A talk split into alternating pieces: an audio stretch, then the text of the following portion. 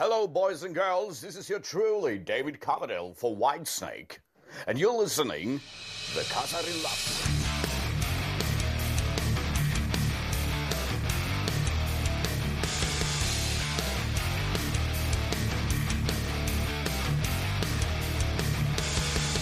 Tämänkertaisessa Kasarilapset podcastin jaksossa mennään rumpaloinnin ja bändisoitin ytimeen, kun vieraana on muun muassa Popedassa ja Hanoi Rocksissa kannuttanut Laku Lahtinen. Kysytään vähän, että mistä miehen tyyli on lähtöisin, millaista oli soittaa Hanoissa Andyn ja Mike Monroen kanssa ja millainen pesti toi on ollut olla Popedassa. Mun nimi on Vesa Vimberg ja tervetuloa matkaan mukaan!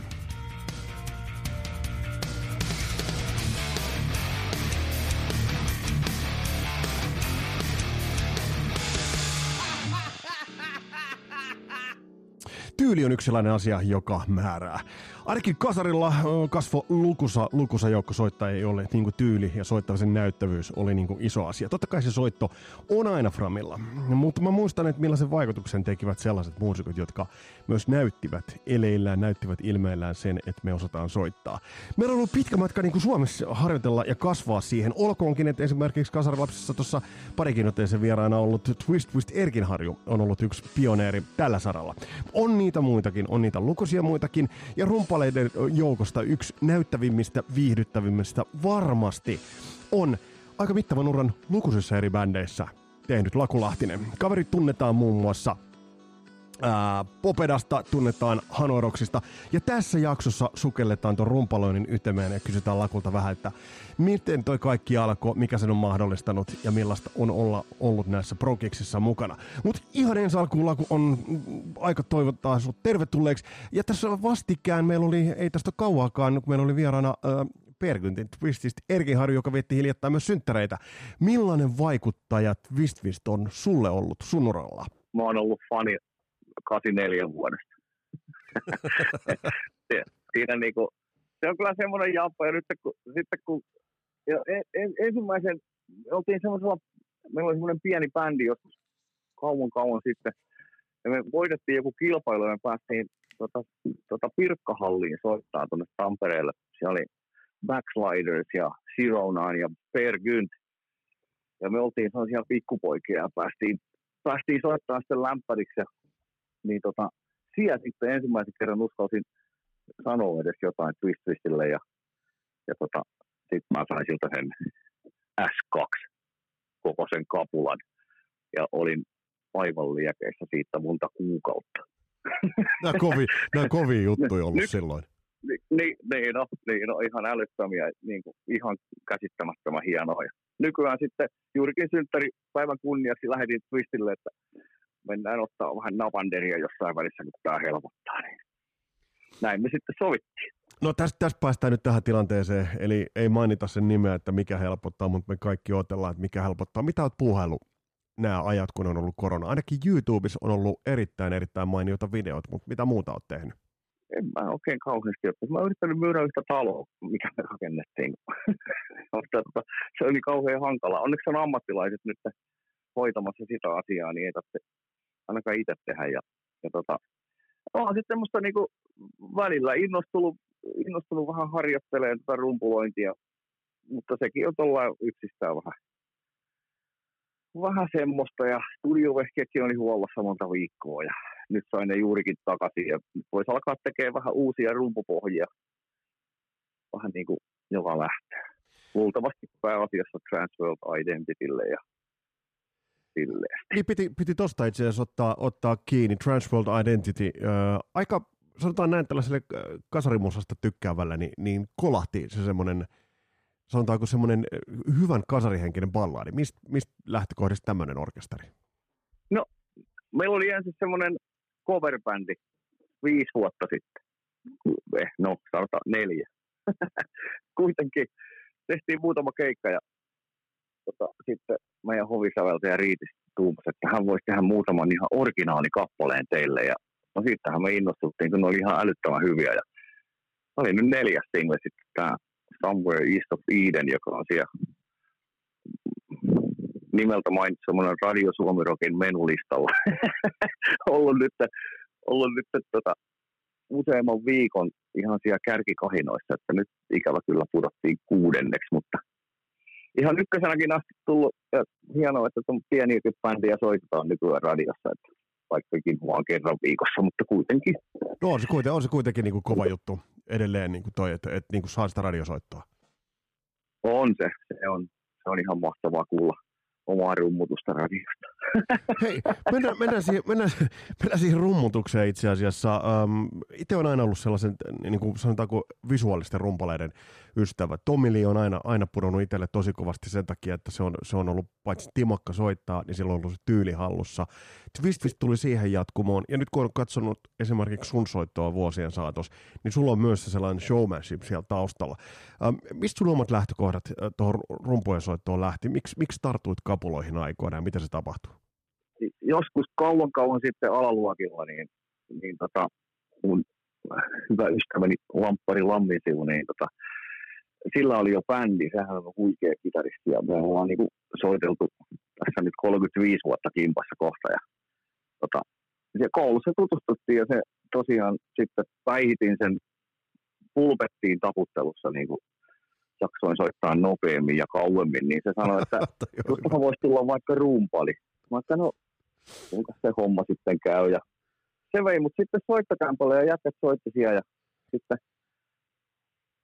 toinen kaveri Olli Mannila soitti silloin rumpuja, ja mä kattelin sitä, kun se soitti, että ai, jättävää, hienoa. Toi voisi olla kyllä tämmöiselle nuorelle ihmiselle aika hieno harrastus, ja ei muuta kuin pääsin koittaa rumpuja, ja tykästyin siihen niin kuin heti. No sitten alkoi kerjuu hommat vanhemmilta, että nyt tarvitsisi kyllä rummut saada, että mä 6 vanhana aloitin kuitenkin haitarilla, että se oltiin vähän eri genrestä, ja nyt sitten toi rummutus rupesi kiinnostaa, ja no sitten kävi kaikkien sattumusten kautta sillä, että isäpuoli voitti Jokerissa 1 500 markkaa, ja sanoi lauantai-iltana, että maanantaina mennään ostaa sitten rummut, ja punaiset morrikset käytiin hakemassa musikerista, ja ei kai siinä. Me ostettiin rummut, mutta me ei ostettu penkkiä, niin mä istuin kaljakorin päällä, missä oli pyyhkeitä, niin siitä tuli se sitten, jäi toi alhaalla istumisenkin taito. No mun itse asiassa, mun piti kysyä itse asiassa, kun pikkuhiljaa avataan tuot sun soittotapaa, koska mä katson noin drumcameja aika paljon, mä tykkään siitä, että se istut alhaalla, mutta samahan oli muuten Twist-Twistillä. Sehän sanoi myös, että se istui niin kaljakorin päällä, eli alhaalla. Niin, eli lähtikö sulla niinku alun perin jo, niinku, oliko sulla niinku tiedossa jo, että tavallaan mihin suuntaan sä lähdet rumpalle? Oliko sulla esikuvat esimerkiksi silloin niinku tiedossa, vai oliko se vaan siinä vaiheessa, että sai sitä jumalatonta kolinaa niistä aikaiseksi? No pääasiassa oli se kolina, ja sitten Lampparin mukaan myös taimi täytyy pitää, että olistele mitä huvittaa, mutta biitti pitää olla tanakka. Mutta no selkeä, koitetaan. Ja Lampparilla kun oli toi oikea käsi tuossa kitransoitossa, semmoinen milliosa sekunnin tarkkuudella mentiin koko ajan, niin siitä oli helppo alkaa painaa haitsua niin kuin nelosille tai kaseille, että eiköhän tämä tästä lähde. Ja ihan ok on sitten pärjätty beat-osastolla, että mutta mulla ei niin kuin siihen penkkiasiaan, niin mulla ei ollut oikein vaihtoehtoja, että se jäi siihen. Se jäi aika alas, kun ei ollut oikeaa penkkiä. Niin sullahan on edelleen se niin kuin rumpujakkara, niin sehän on todella alhaalla. Joo, mutta monet kyselee, että mitäs noi sun selkävaivat, niin kyllä oikein lääkäri ihminen sanoi kerran, että sehän on ihan hyvä vaan, että istut alhaalla, että tulee selässä on parempi ryhti. Okei. Okay. Ei tavallaan niin kuin makaa rumpujen päällä, vaan se ottaa selkä suoraan. Aivan. Ketä sulla oli siinä vaiheessa sellaisia rumpaleita, joita itse kuuntelit että tavallaan mitä sulla pyörii levylautasella? Mulla oli 2 levyä kellarissa, kun mä sain ne rummut. Oli Hurriganesin 10/80 ja sitten Juice Leskisen Tauko 3. Ne mä osaan luultavasti vieläkin niin kuin kannesta kanteen. Niitä tuli hakattua, eli niin kuin Remu ja Matti A. Takala, niin sillä niin kuin on lähdetty liikenteeseen. Aika mielenkiintoista, kun voisi kuvitella, että sulla on ollut kun katsoo sun ja kuuntelee sun soittoa nyt, niin voisi kuvitella, että siellä on ollut jotain kosipaueleita ja tämän tyylisiä kerkkoja, mutta siis sulla on ollut siis niin kuin lähtenyt kotimaisesta lähtökohdista toi soitto. Mikä niissä vetosi suhun silloin, vai oliko se musa nimenomaan? se oli muusa. Joo, se jotenkin, silloin oli kiva harjoitella sillä lailla, että kun pystyi soimaan levyjä ja kuunteli, että sitten polki vähän passaria, että ai tosta lähtee niin kuin tommonen soundia, tosta haitsusta tommonen, että tää varmaan menee näin. Ja siitä se sitten niin kuin lähti, että olihan siellä semmoisiakin biisejä, mitä ei kauheasti rummuilla huvittanut soittaa, esimerkiksi Haetarin Rock. Niin. Mutta hauska biisi sillain niin kuin muut. Mutta kyllä Kousi Pavel on niin kuin ihan kärkikastia, niin kuin sitten kun alettiin kuuntelemaan hard rockia, niin kyllä niin kuin Slide It In albumin bassarisoundi kyseisessä biisissä vielä, niin sehän on ihan järkyttävä hyvä. Nyt on pakko pysähtyä tähän sen verran osuit nyt kyllä niin kuin olennaiseen albumiin. Mikä siinä soundissa soitossa niin ton tyyppisessä rumpaleissa niin kuin vetoaa? Mikä siinä on siinä, ja jos basari soundi esimerkiksi slaidittiin, niin kun sehän on nerokas. Sehän on, kun se on kuin messuhalliin laittaisi ton pedaalit. Siinä on ihan käsittämätön alapääviä siinä, ja sitten voi että. Oikein kyynel nousee silmään, kun kuvittelee. Mutta miksei sitä tehdä, oliko se kiinni soittajasta se soundi? Miksei tehdä enempää? Tai miksi niin kuin... Oletko sä itse päässyt niin omilla nauhoituksillani päässyt sellaisiin niin soundeita lähtenyt hakemaan, vai onko se niin soittajakohtainen ja jäljittelemätön se esimerkiksi Cozy Powellin se pansari-soundi? Ilmeisesti. Siinä on vaan niin kuin äänittäjä onnistunut täydellisesti.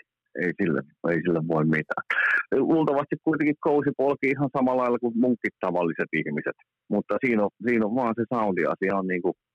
Se on ihan käsittämättömän hyvin kyllä tehty. Ketä muita sulla oli sit tästä ulkomaan osastosta, vai ketä pidit niin kuin sillä tavalla silmällä ennen kuin mennään noihin bändijuttuihin? Kun mä oon kuunnellut aika paljon basisteja, niin kuin Stuart Hammia ja Jeff Berlinia ja tämmöisiä joskus, koska mun mielestä basso on hieno soitin ja silläkin saa kikkailla. Mutta sieltä niin kuin, sitten kitaristeja paljon just niin kuin, en mä itse osannut päättää, että mistä mä tykkään, niin mä olen kavereita tykkää. Mä kuuntelin kaikkea, mitä kaverit kuunteli, ja sit mä dikkasin niistä ihan älyttömästi. Niin kuin joku Dean Castronovo tuossa Maximum Security-albumilla vetää tuon Hundreds of Thousands biisin. Tää on siis Tony McAlpinen kitaristi. Joo. On myös rikmaisen kova pianisti.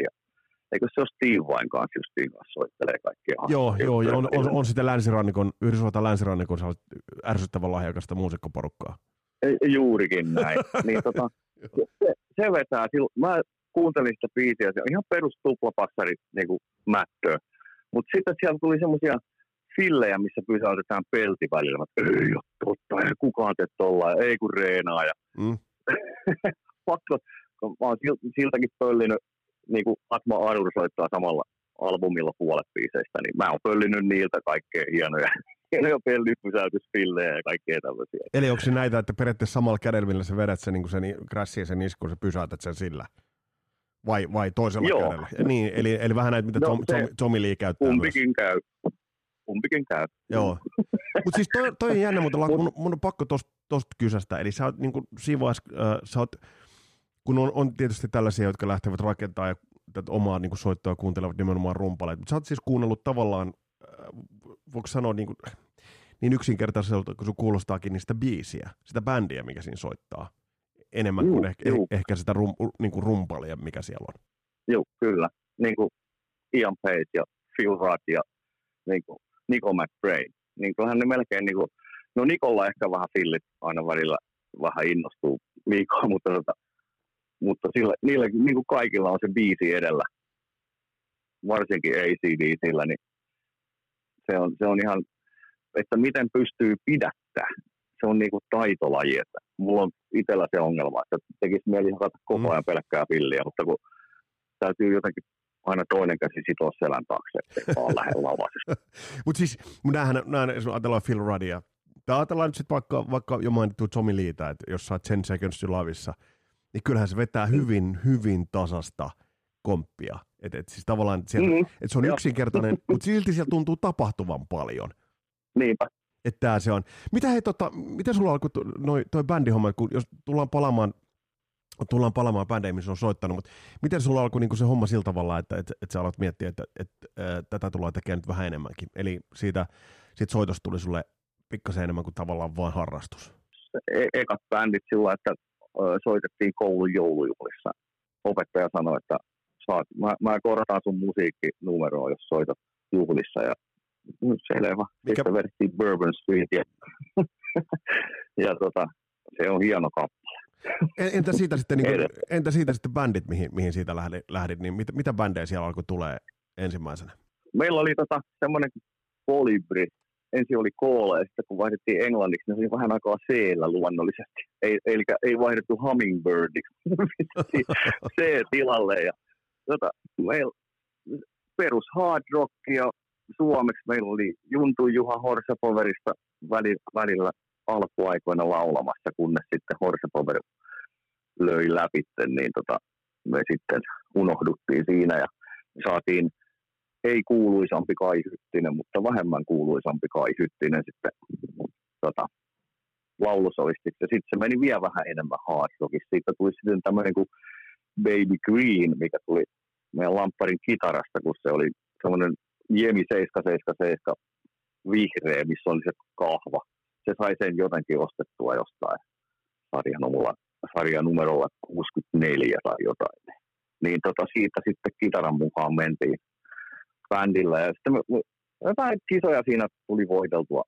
Ja saatiin studioaikaa sitten vähän. Ja, kaikenlaista touhua. Se oli semmoinen siunattu hulluus. Se oli se suomirokkia ja sitäkin väännettiin. Käytiin Kokkolassa varmaan 5 kertaa keikalla ja tehtiin siitä paita, että joko kohta ollaan Kokkolassa. Musta meistä tuntuu, että me ollaan koko ajan siellä Kokkolassa keikalla. Me mentiin Kokkolaan muuten coverpä, niin saatiin tietää hotellissa vasta, kun majoituttiin, että oli coverbändikilpailu eikä niin kuin bändikilpailu. Ja teillä oli soitettiin silti omat biisit, niin päästiin jaetulle ykkössijalle. Sanoitko, että tämä on semmoisen australialaisen bändin kuin Fading Flowers-kappale? Niin. Toi on hyvä. Hei, mikä tämä Nuket-kuvio oli? Toikanarilla tuli sitten kiire kans. Toikkahan, mihinkä se orkesteri, ja sen Bombfunk MC, vai mihinkä se meni Nukeista. Mm. Ja sitten Horsepowerit ja mitä kaikkea silloin oli, niin mä sitten sen vanavedessä siitä, kun mä olin silloin Daffin kanssa osittain oltu tehty niin kuin samoilla keikoilla oltu omien bändien kanssa, niin muistaakseni Daffi sitten soitti ja kysyi, että lähdekö soittaa. Ja nyt mä ihmettelin, että ei ole totta, että tämä bändihän on levyttänyt ja pyytää mua niin kuin rumpaliksi. No ei kun menoksi. Totta kai mä lähden. Sitten sehän kaatui sitten heti vaikka 2 keikkaa muistaakseni kerkisin soittaa ja sitten se hajosi koko orkka. Mä oon tämmönen orkahajottaja.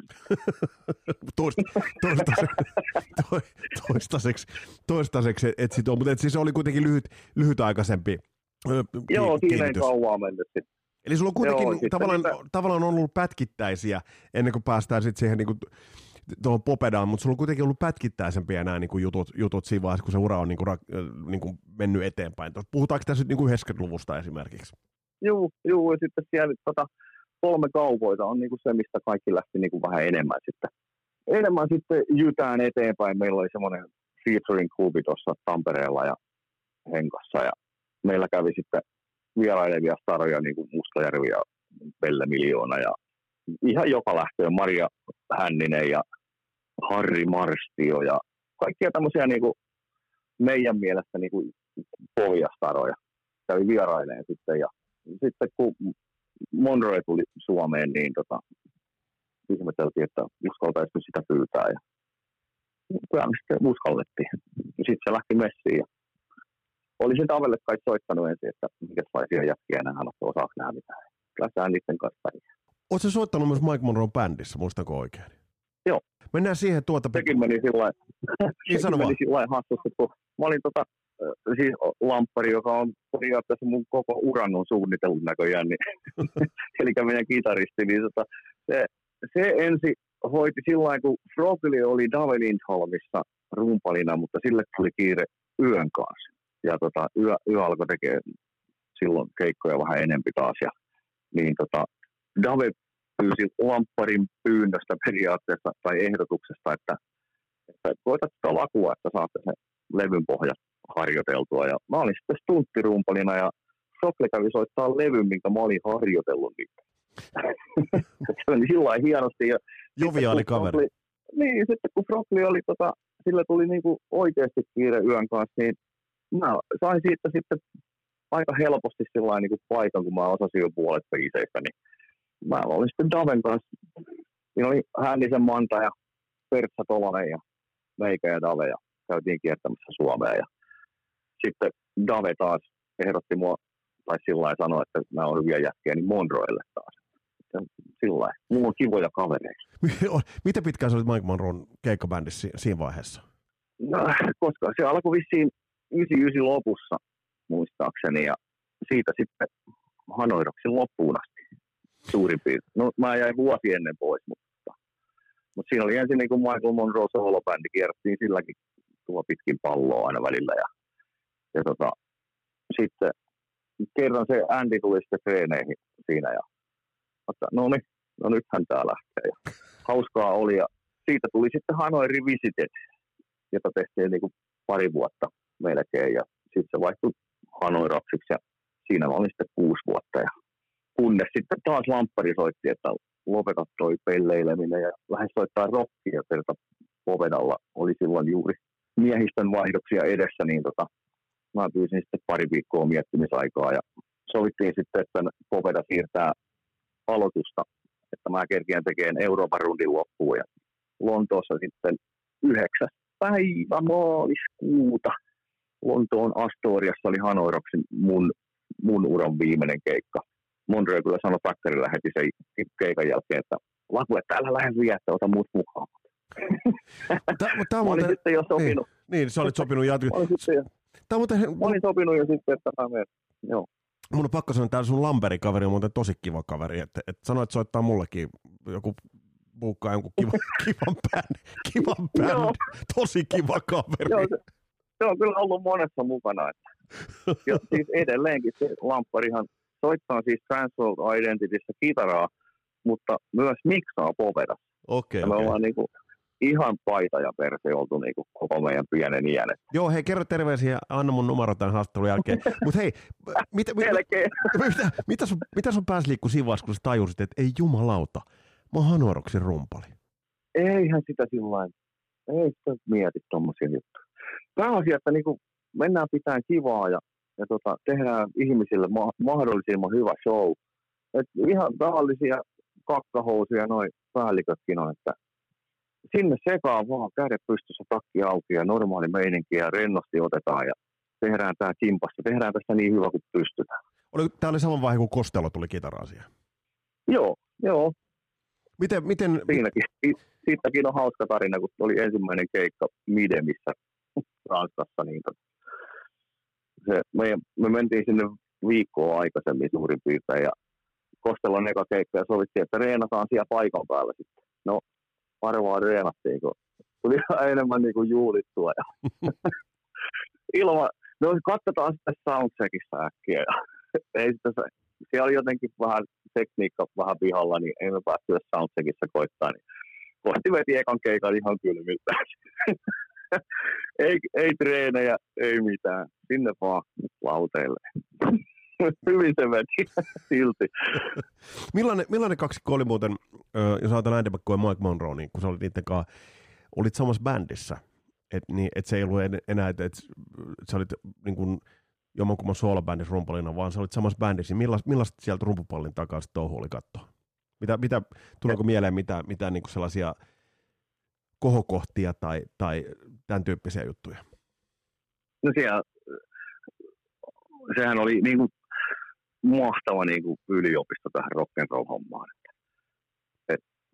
Mä muistan jo heti, niin kuin, kun Monroen soolobändiin tavallaan jäi heti sitten kiinni siihen, niin Monroe tuli kämpälle ja sanoi, että tästä eteenpäin se on 24/7 rock'n'roll, että meillä ei sitten verkkareihin pukeuduta.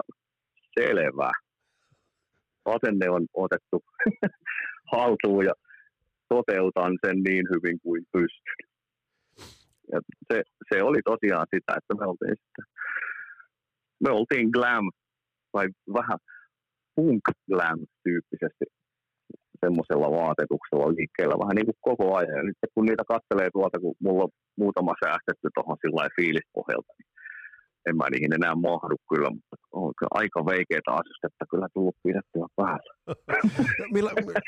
Millaista soitannollisesti siihen oli istua? Et jos nyt ajatellaan niin kuin, ajatuksia yläkerran suuntaan, ajatellaan Razzleja niin kuin rumpaleinen, niin hyvin fiilis, semmoinen niin kuin laid-back rumpali, mutta jos sun soittoa mietitään, niin onhan sulla niin kuin, vähän niin kuin jämäkämpi se niin kuin tatsi, niin miten sä istuit soitannollisesti niihin Hanoi-biiseihin? Joutuiko tekemään paljon duunia niiden kanssa sovitusten ja oman soiton kanssa, että se niin kuin noudatti sitä alkuperäistä henkeä? Mä justiin yritin tehdä sen sillä lailla, että kunnioittaa sitä niin kuin alkuperäistä mahdollisimman paljon. Tietysti, että omat semmoiset fillit ja tommoset tietysti mukaan, mutta mahdollisimman tarkkaan sitä musiikillista muistikuvaa, minkä niin kuin yleisö muistaa, että mitä tässä kohtaa tapahtuu. Sen mä yritin pitää niin kuin yllä. Pelkästään niin kuin respektistä kertaa. Se oli esimerkiksi Monroen niin kuin paras kaveri suurin piirtein. Niin olihan ne melkoiset saappaat kyllä niin kuin astua, mutta en mä sitä sillä lailla loppuviimeksi miettinyt, että ihan normaalilla meiningillä, että mä teen niin hyvin kuin mä pystyn ja katsotaan, mistä se riittää, että silleesti. Kuitenkin kuuden vuoden stintti siellä, että on se kuitenkin niin komea siivu siinä. Millaisia tai millaisia rundeita silloin niin kuin menitte? Että tuliko paljon keikkoja ton jutun myötä? No jonkin verran. Olisiko niitä semmoinen 60-70 vuodessa ja aika lailla suurin osa melkein niin ulkomailla. No puolet ja puolet, ettei mennä ihan leuhotukselle. Mutta tuli niin kuin joka vuosi käytiin Japanissa kerran tai kaksi, ja siihen se fanikulttuuri on sitten se niin kuin ihan välitöntä, että siellä sai ihan oikeasti, niin kuin, että siellä oli ihan hyvä, että siellä oli niitä tavallaan henkivartioita, jotka kulki mukana, että kyllä siellä riapoteltiin sitten. Tuli semmoinen fiilis, että tässähän on ihan rock-tähti melkein. Saitko se kuvaa siitä, tai mitä sä kuvailisit sitä Hanoi Rocksin niin kuin vastaanottoa, mutta myös asemaa siellä Japanissa? Et monestahan siitä puhutaan, mutta siitä voi olla aika vaikea täältä käsin kuvitella. Niin millainen se Hanon status siinä vaiheessa esimerkiksi oli, kun sä menit sitten niin kuin Hanoi Rocksin kanssa Japanin keikoille?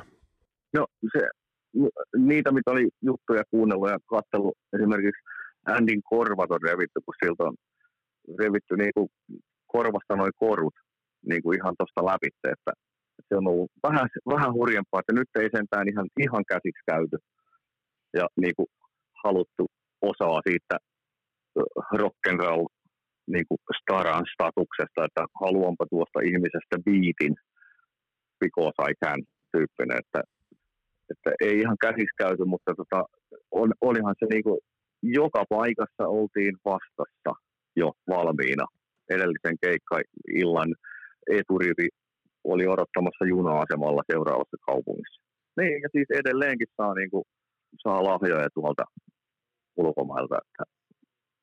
Ja sitten osa pari semmoista kivaa likkaa Japanista, niin tulee välillä Popeda keikalle ja Transworld Identity keikalle. Ja miten kun tiedetään se, että Hanoi Rocks on myös suomalaisille Hanoi-diggareille, niin se on tietyllä tavalla niin kuin pyhä ja se on aika myyttinen semmoinen myös, että siihen liittyy paljon sellaista niin kuin rock'n'roll-toiveita ja sellaista niin kuin mytologiaa. Niin miten fanit otti sut vastaan? Aika hyvin. Ainoa, mitä mä oon kuullut negatiivista siitä niin kuin mun liittymisestä siihen tuli itse asiassa muutamalta rumpalilta sillä, että meidän mielessä sä et sovi tähän bändiin ollenkaan, että periaatteessa hänen pitäisi olla tässä rumpalilla. Niin, tietysti. No, en mä sille asialle mitään voi, että mä nyt otin duunin vastaan ja mä koitan sitten tehdä sen niin hyvin kuin mä pystyn. Millainen muusikko ja millainen bändikaveri oli Andy McCoy? No, mä oon melkein joka kerta sanonut, että jos sulla on mahdollisuus mennä Andyn kanssa ravintolaan, niin tee ihmeessä se. Se on loistava tarinankertoja. siis ihan mieltä. Mä en muista, että koska mä olin saanut nauraa niin paljon, kertoa niitä juttuja. Vanhoja juttuja ja välillä vähän uudempiakin juttuja, että siinä kun saa olla niin kuin vaikka kaksin tai kolmisin sillain niin kuin omalla ryhmällä, niin se on niin veikeä hahmo, että se on vaikea niin kuin sanoin kuvailla. Mutta sen kanssa viihtyy niin kuin erittäin hyvin. Mutta sitten toki kun siihen tulee sitten ulkopuolinen, niin sitten se tietysti muuttuu vähän siihen julkisuusändiksi. Mutta kun pääsee olemaan kaksin sen kanssa sillain niin kuin niin sanotusti normaalissa elämässä, niin se on hauska tyyppi ja mukava sellainen. Oletko ottanut muuten monien kitaristien kanssa? Millainenkin, kun sanoit, että nuoresta kun kuuntelit Juicea ja Hurriganesia, että kuuntelit niitä muita soittaa, niin millainen kitaristi rumpalin näkökulmasta Andy McCoylle soitannollisesti? Millaista Andy McCoy soittaa niin kuin soitannollisessa mielessä? Välillä haastavaa, ja sitten kun asiat loksahti kohdalleen, niin ihan älyttömän hienoa. Että se, mehän siis suomeksi sanottuna dokattiin aika paljon, kun me oltiin tuolla retkillä, että välillä se lipsahti vähän viihteen puolelle se meidän toiminta, niin aina soitettiin keikka, välillä se vähän se ontu, välillä sanotaanko näin. Se oli villiä menoa silleen, mutta sitten kun sattui se päivä, että kaikilla sattui olemaan menojalka kohdallaan, niin kyllä se oli niinku sitä rock'n'rollia niinku just niinku sen pitää ollakin. Ja varmasti tuossa Hanos tulee varmasti myös se, että mitä itse sanot, että siinä biisit on niin kuitenkin niin kohdallaan, niin on varmaan hauska soittaa. On. Mikä jäi sellaiseksi, jos nyt mietit, tietysti nyt voi olla paljon, mutta tuleeko mieleen mitään niin yksittäistä ihan kohokohtaa tai minkä haluaisit mainita tuolta ajalta, niin kuin keikka tai joku muu juttu? Siis mä olen lähes 100% varma, että Budokanissa oltiin. Siis legendaarinen Budokan. Ja juuri näin. Niin siellä oli keikka alkamassa mun muistin mukaan. Se oli juuri siellä. Mutta oli keikka alkamassa ja Michael oli sitten, se oli ostanut semmoisia LED-valotähtiä, joita se ompeli sitten, batterilotoimiviä, joita se ompeli sitten housuiinsa ennen keikkaa. Ja sitten niitä oli niin monta vielä jäljellä siinä. Japanissa pitää alkaa se keikka just silloin, kun se on niin kuin kirjoitettu. Se alkaa niin kuin esimerkiksi kello 19.00. Silloin mennään lavalle eikä ihmetellä. No, kello tuli sitten 18.58, niin Monroe sanoi, että Vesla kun soittaa jotain, että mulla menee tässä vielä vähän aikaa. No, ei kai siinä sitten, kello tuli 7 ja minä menin sinne, sanoin mikkiin jotain tyhmää ja hello, I'm gonna play some shit for you guys, I'm sorry tai jotain tämmöistä. Ei kun rumpujen taakse ja rupesin kolaan siellä sitten kaikenlaista perunoita laariin tyyppistä materiaalia, missä ei niinku päätä eikä häntää, mutta oli pakko saada vähän aikaa kulua. No sit mä olin taputellut siinä aikana, niin sitten alkoi, Timpa tuli sitten basistiin siihen ja alkoi soittaa jotain ja sitten tuli Kosti ja sitten tuli Andy ja sitten meni vielä vähän aikaa. Me jammailtiin siinä hetki, joku semmoinen 5 minuuttia. Sitten tuli Monroe, pysäytettiin ja sitten alettiin heti eka biisi ja se meni melko hyvin. Sillain niinku. Niin, että se kuitenkin pysyi pääpinnalla. Kyllä siinä niinku vähän niinku jännitti mennä sinne yksin ensin pyöriin ja taputtelee jotain onnetonta. Mä en nyt kuitenkaan ole semmoinen niinku soul-rumpali, että ei aina ihan lähe. Sanotaanko näin. Millainen muuten, pakko kysyä, millainen tuo Budokan muuten? Muistatko siitä mitään? Se on kuitenkin, eikö se ole alun perin kuin sumopainihalli? Tai joku tämmöinen, että se on kuitenkin japanilaisille niinku aika tärkeä lato. Ei se mun mielestä lava on mun mielestä ihan takaseinässä, että sitten siellä on pari riviä tai semmoista niinku mitä ne ylä niinku balkani tyyppistä ratkaisua, että mun mielestä se ihan sumo-areenalta näyttänyt. Muistaakseni se lattia-osakin on, taitaa olla penkeillä. Okei. Mitä muuta? Vähän semmoinen teatterifiilis mun mielestä siellä oli. Joo, ja se on kuitenkin yksi niistä niin kuin legendaarisimmista niin kuin ainakin, mitä rock'n'roll-mytologiassa pyörii. Kyllä, siellä kun kävelin niitä käytäviä takahuoneessa, niin ihmettelin, että täällä on kyllä aika monta kovaa jätkää kävelyä aikaisemmin. oli sillain niin kuin hyvä semmoinen pöhinä koko ajan, että ai että se on vaan täällä. Sitten sanoit jo, että aika lennosta oli vaihto. Taas tää sun kaveri, tää höveli kaveri soittaa taas. Tää on, sulla on hyvät ystävät, mutta siis... Aina jännittää, kun lamppari soittaa, ei tiedä, mihinkä joutuu. Millainen siirto oli Popedaan? Siinä mennään niin kuin kuitenkin vähän niin kuin aika legendaarista bändistä toiseen. Millainen siirto ja millainen siirtymä ja millaista oli mennä niin kuin osaksi tätä Popedaa? Costello, Hautamäki varmasti ja muutkin ukot tuttuja saattoi olla, en tiedä, mutta sä menit sitten siihen Popedaan, niin mitä sut otettiin siinä vastaan? Lämpöisesti. Sehän on ihan, niinku, ihan huippuja tyyppejä tänne oleva orkesteri ja se on ihan lämmin vastaanotto. Se on vähän niin kuin olisi kotiin mennyt, missä on kaikki hyvin. Tuosta pakko sanoa, silloin kun sä menet Popedaan, niin mä itse mietin, että miksi tämä kaveri ei ole ollut Popedassa aina. Niin, no mä itse asiassa vähän jo odotin niin kuin puhelinsoittoa silloin, olikohan se nyt sitten 7 vuotta aikaisemmin, kun edellisen kerran vaihtui jäsenet. Mun onneksi en mennyt, tai onneksi en päässyt. Onneksi ei kysytty. Olisin sanonut heti, että joo, mutta onneksi sitten mun onneksi en päässyt Popedaan silloin kerta sitten. Siellä alkoi tulemaan vähän noita vaikeuksia alkoholin kanssa ja keikat ei mennyt välttämättä ihan hyvin ja tarvittiin tuuraajia ja kaikkea tämmöistä, että onneksi mä pääsin tähän parhaaseen Popedaan soittaa.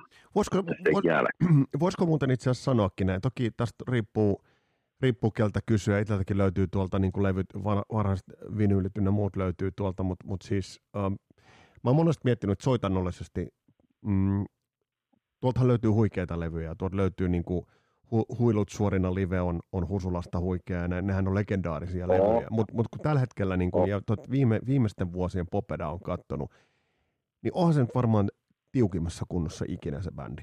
Mitä sä sanot? Mä olettaisin, että on kerta siinä kaikki puhaltaa sillä lailla yhteen hiileen ja tehdään sitä rock'n'rollia. Näin sitä pitää niin kuin tehdä. Siinä, tässä niin kuin orkesterissa on kaikki kunnossa. Siinä on keikkamyynti kunnossa ja siinä on vaatemyynti kunnossa ja siinä on kuljetukset kunnossa ja kamat on kunnossa ja bändi on kunnossa ja henkilökunta on kunnossa. Niin ja ihan niin kuin tämä on niin kuin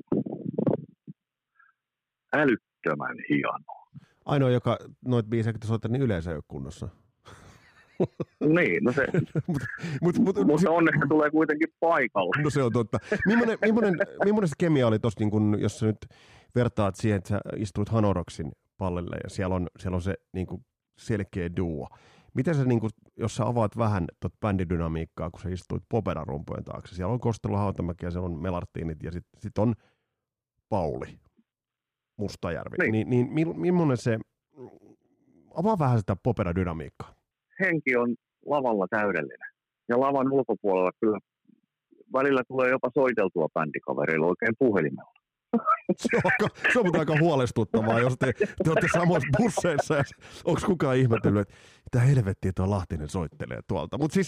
Me niin kuin aika paljon keritään linja-autossa kertoa kuulumisesta. Ei meillä sillä lailla ole niin kuin asiaa toisillemme, jos ei se liity musiikkiin. Mm.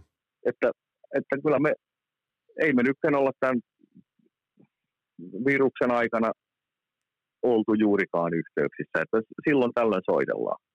Ja sekin on semmoista, että no mitä sinne kuuluu, ootteko pysynyt terveitä. Mutta kun me on niin käsitelty jo kaikki muut asiat tässä vuosien varrella siellä keikkabussissa, että ei meillä oikein ole mitään. Kaikki tietää kaikki toistensa asiat, niin... Niin. Ei siinä enää ole kerrottavaa. Kuka tuot hommaa liidaa, jos nyt Popedaa pohdit? No, musiikillisesti Costello, Hautamäki. Eli se on niin Kostinäpeis on se? Musapuoli, kyllä. Mä sanoisin näin. Ja se on hyvä, että on. Mistä levystä? Hyvä, että joku määrää siinä homma. Mistä levystä saakka oot itse? Mikä sulla oli ensimmäinen levy, millä soitit? Olisiko Täydelliset miehet? Sehän jollain tavalla, niin kuin, sehän tuli aika niin kuin freesisti se levy, ja se otettiin hyvin vastaan, ja se on niin kuin hyvä levy kaikkineen. Istuuko sun soittotapa paremmin Popedaan kuin Hanoi Rocksiin, jos nyt vertaat? Joo, kyllä. Kerta Hanoi Rocksissa on kuitenkin ripaus punkkia, ja mulla itsellä ei ole semmoinen kauhean niin kuin punktausta. Ja mä oon enemmän niin kuin hard rock kautta rock. Niin Popedalla on kuitenkin vähän semmoista hard rockastaviakin biisejä. Niin kyllä mä sanoisin, että mä sovin paremmin Popedaan kuin Hanoihin. Päästään enemmän, mä itse asiassa seuraavaksi kerrottakoon sulle ja kuuntelijoille, että mä katson tällä hetkellä Lockdown Series, Laku Lahtinen, Popeda Full Set, Pakkahone, December 2007. Mä katselen tätä, ja mä oon näitä aikaisemminkin katsonut, niin näyttää siltä, että kun tästä katsoo, että sulla on helvetin hauskaa soittaa noita biisejä. Onko oikeassa? Oot. Siis muutenkin puukepillä asioiden hakkaaminen. Se on jotenkin järjettömän hauskaa. Siinä ei ole mitään järkeä. Silti se jotenkin niinku sisäisesti kiihottaa mua. Niinku ajaa mua eteenpäin. Että ota siitä kepistä kiinni ja mätki asioita niin paljon kuin lähtee. Miten, mun on sen verran meillä on tuolla rumpaleitakin kuulolla, niin ootko sä rakentanut osittain tuota settiä nyt esimerkiksi Popedaa varten niin, että se tavallaan vähän mahdollistaa vähän sellaisia show-juttuja, että sulla on niin kuin esimerkiksi lattiatomit kummallakin puolella, ja sitten sulla on peltejä, on aika niin kuin jännästi levitetty, ja sitten kapulat pyörii ja muuten, niin onko tuot vähän myös rakennettu tuota settiä sillä tavalla, että toi on niin kuin näyttävä soittaa? No tavallaan joo. Siis tuohan todella epämukava setti niin kuin soitannollisesti, että jalat on aivan liian levällään, kun siinä on niin kuin kaksi passaria, eikä ole tuplapedaali, vaan molemmissa on oma pedaali. Ai niin sulla on, miksi sulla on muuten tuolla tavalla, pakko kysyä. Nyt mä katsoinkin, että sulla on tosiaan kaksi aika ison näköistä basaria ainakin, mitä tosta katsoo, mutta miksi et käytä tuplapedaalia? En mä tiedä. Mä oon vähän höölömä. Kerro heti, miksi et käytä? En mä tiedä, ehkä mä tykkään kuluttaa miksauspöydästä kanavia mahdollisimman paljon. Se on oikein. Miten sulla kuitenkin toi soittotyyli on aika hyvä, että sulla on niin kuin, kun katsoo, niin haitsu tavallaan vähän tolleen, niin tulee vähän mieleen, Cozy Powellillakin oli haitsu vähän niin kuin tavallaan taaempana, että ne kädet niin kuin levittyneen, ei tuonut taaempana, mutta on tuossa niin kuin aika paljon sellaisia hyviä trikkejä, niin onko se niin kuin tullut vuosien saatossa, että sulla niin kuin kapulat pyörii, sä soitat paljon paikoitellen, soitat yhdellä kädellä esimerkiksi ja toisella kädellä, niin että se on niin kuin sellaista hyvää showta, niin onko tämä, miten nämä on tullut sulle? No itse toi show-meininki lähti siitä, kun mä näin Ari Toikan keikalla Horsepowerin kanssa, ja Ari pyöritti kapuloitamaan, että ei noin hienoa ole niin kuin missään. Se on tosi näyttävää ja tosi niin kuin viihdyttävää just ihmiselle, joka seisoo siellä katsomassa bändiä. Että Ari oli ensimmäinen semmoinen esiintyvä rumpali, jonka mä näin koskaan, ja mä halusin olla vähintäänkin samanlainen. Se oli se mun mikä, että mäkin haluan alkaa pyörittelemään kapuloita, ja mä pyörittelin enemmän kapuloita kuin opettelin soittaa, ja sitten musta jäi tämmöinen. Onko ikinä ukolta tullut sillä tavalla, että nyt Lahtinen voisi se kapula, voisi pyöriä vähän vähemmän? Se tulee mulle itselle välillä. Sillä, että lopetan nyt. Ei ole mitään järkeä. Mutta kyllä mä sitten yritän olla tekemättä sitä niin kuin esimerkiksi jossain nätissä biisissä. Niin, että en mä sitten niin kuin heittele keppejä tai esittele mitään. Niin, että siellä on punasta ja makeaa ja sitten niin Lahtinen riehuu siellä taustalla. Niin, kerta se ei sitten sovi kuitenkaan siihen biisiin, että mieluummin tehdään sitten sillä lailla vähän nätimmin ja kikkaillaan sitten vähän rock'n'roll-kappaleista enemmän. Tämä on sikäli hauska, kun nyt aloitettiin Twist-Twististä, niin olihan hänelläkin aikoinaan aika näyttävää se soitto, että se virveli käsi nousee sinne ylös ja tavallaan niitä pikkukundina katsottiin, että tuohan on siinä mielessä niin kuin toi on ikävä katoavaa kansanperinnettä, että on rumpaleita, jotka niinku tavallaan nousevat sieltä esille. Joo, kyllä. Jos ei sitten oteta niinku siltä pohjalta, että kun no, rumpalithan tykkää mennä katselemaan rumpaleita, niin sitten kun rumpali on niin hyvä, että sen ei tarvitse tehdä mitään kikkoja, niin Suomessa on kyllä hyvä kattaus siitä. Ja niinku uusiakin jätkiä tullut semmoisia, niinku, että no, tietysti suomalaiset rumpalit, niin kuin, mistä mä dikkaan, niin totta kai Nykänen, Kuoppamäki, Kepa Kettunen, Twist-Twisti ja Remukin ja Rautiainen niin sitten nämä uudet jätkät, ne on ihan käsittämättömän hyviä. Siis joku Joonas Kaikko. Eihän sellaista rumpalia ole olemassakaan. Ottaa ihan mitä tahansa. Joo, ja tekee kummin päin tahansa. Että, niin kuin täysin niin kuin kaksikätisiä ja teknisiä ja mielenkiintoisia. Miten muuten sulla, sä näytät, että sä lyöt aika lujaa. Onko sulla ollut ongelmia sen kanssa, niin kuin esimerkiksi handojen kanssa? Oletko sä joutunut niin kuin himmailemaan, koska ainakin näyttää siltä, että sä lyöt todella lujaa. No pellit lähtee tuolta melkein niin kuin niskan takaa, tai ei nyt melkein, vaan lähtevätkin, niin kuin biisien lopetusiskut lähtee ihan tuolta niskan takaa, niin onko se ollut handujen kanssa ongelmia? No se meni just sillain päinvastoin, että mulla ei ole ollut ongelmia, kunnes mä soitin hiljaa yhden lyhkäisen rundin. Olikohan 7 tai 8 keikkaa, mä olin meidän laulusolistin soolokeikkoja tekemässä, ja ne oli tämmöisiä niin kuin konserttisaleja. Niin siellä joudun soittaa hiljaa, kun se sali soi niin kauheasti. Niin mä joudun soittaa hiljaa, ja siitä tuli sillä, että mä joudun jännittää niin kuin haitsukättä aika paljon. Ja myöskin niin kuin snarekättä sillä, että kumpa nyt ei soisi kauhean kovaa. Niin siinä tuli sitten penikkatautia sillä, että seuraavan vuoden niin kuin vieronnassa ja avauksessa ja annettiin sähköä joka viikko ja kaikkea, että saataisiin. Ne sanoi heti, että ei me pystytä sua parantaa, mutta me pystytään pitämään sut pelikuntassa, ja niinhän siinä kävi. Oliko siinä vaarana se, että et olisi saattanut soitto lakata kokonaan? No se olisi ollut ehkä se, ensin oltaisiin koitettu, että aukeeko ne puukolla. Niin. Että, mutta se niin pitkälle ei tarttunut mennä, että nyt tässä on nyt niin pärjäilty, enkä himmaile yhtään, vedän niin paljon kuin lähtee. Joo, nimenomaan jos se tulee sieltä niin sillä tavalla hyvin, ei tunnu missään, niin minkä takia ei. Tähän vielä, niin mitäs nyt tästä eteenpäin? Popedas, on ollut ilmoituksia, että tulisi viimeinen vetokin jossain vaiheessa tässä näin, kun koronasta päässään, niin. Miltä niin kuin, tämä niin kuin tilanne tällä hetkellä ja jatko näyttää? Missä Laku Lahtinen soittaa jatkossa? Paitsi Transworld Identityssä tietenkin, mutta niin kuin millaisia ajatuksia tuosta Popedan taipaleesta? Kyllä, se jatkuu vielä pitkän aikaa. Tulette hämmästymään. Ei ole mitään hätää vielä. Kyllä se kuuma kesä tulee vielä monta kesää. Eli Popeda tulee jatkamaan? Kyllä. Se pieniä lipsautuksia orkesterin laulusolistilta, mutta kyllä se jatkuu, ei kannata olla huolissaan. No kun mä itse asiassa tästä aloin olla jo huolissaan just sen takia, että koska toi bändi soitannollisesti on petrannut kuin sikajuoksuaan. Ja se on niin, kuten mä sanoin, niin se on paras tikissä, niin minkä takia niin hyvää juttua laittaa tuollaista ajatonta juttua laittaa pakettiin. Joo, kyllä siis varmaan vähenee keikat jonkin verran, mutta ei nekään vähene ihan justiinsa. Että kyllä niin kuin tällekin vuodelle on oletettavasti tullut muutama keikka tuohon, mutta saa nähdä, että saako niitä tehdä. Miten kova ikävä pelimiehellä on keikalle? Ihan järjetä. Kyllä se vaan on. Se on semmoinen henkireikä, kun saa hakata itsensä semmoiseen kuntoon, että joka paikkaan sattuu seuraavana aamuna, niin kyllä siellä vaan tuntee elämänsä. Tämä tunnehan on varmaan molemminpuolinen, sekä yleisöllä että bändeillä.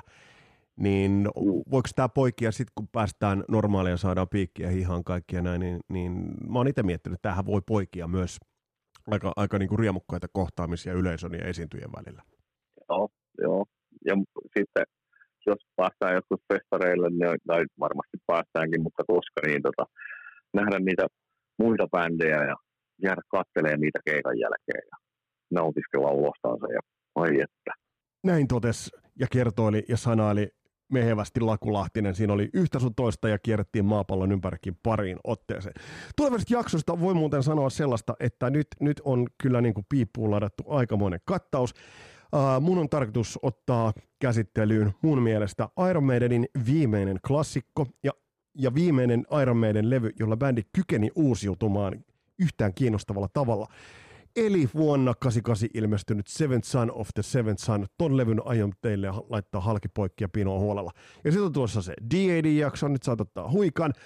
Ja tullaan käsittelemään myös kasarin kauheimpia ja siisteimpiä cover-versioita ja multa on toivottu todella paljon. Arvatteko mitä?